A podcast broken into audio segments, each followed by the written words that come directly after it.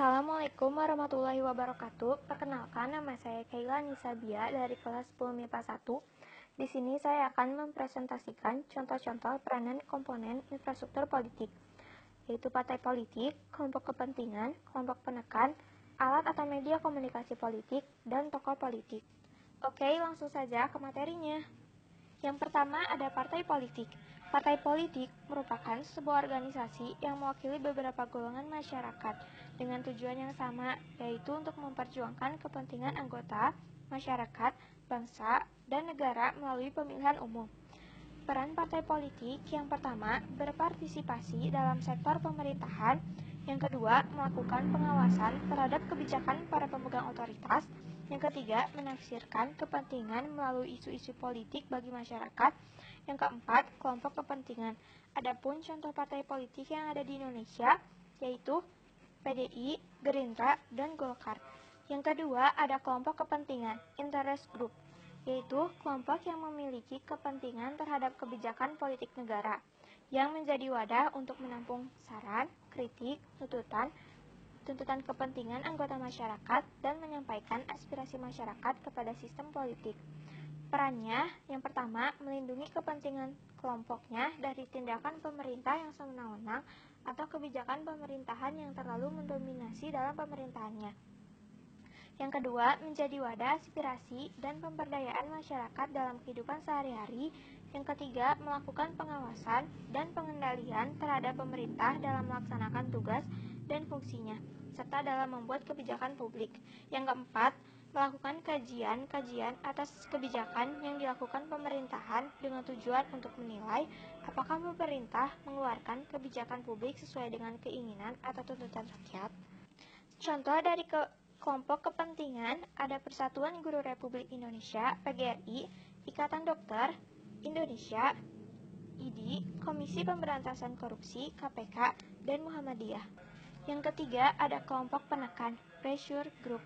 Kelompok yang bertujuan mengupayakan atau memperjuangkan keputusan politik yang berupa undang-undang atau kebijakan publik yang dikeluarkan pemerintah sesuai dengan kepentingan atau keinginan kelompok mereka.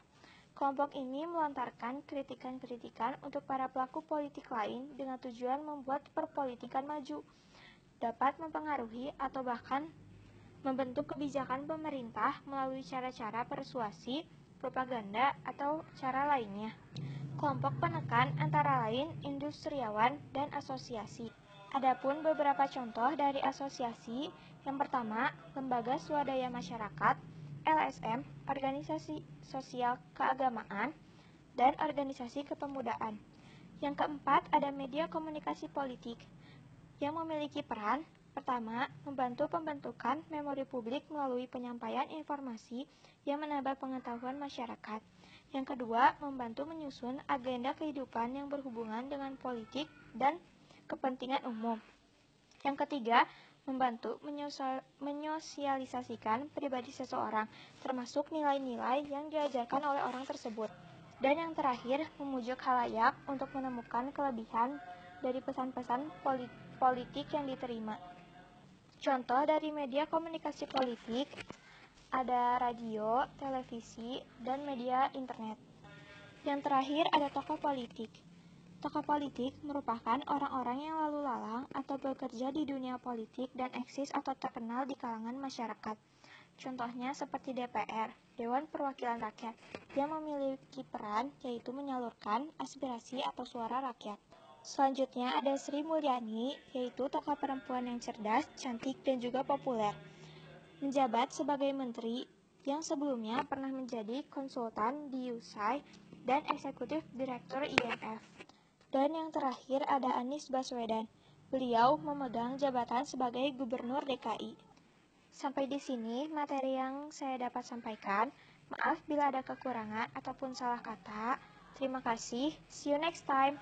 Wassalamualaikum warahmatullahi wabarakatuh.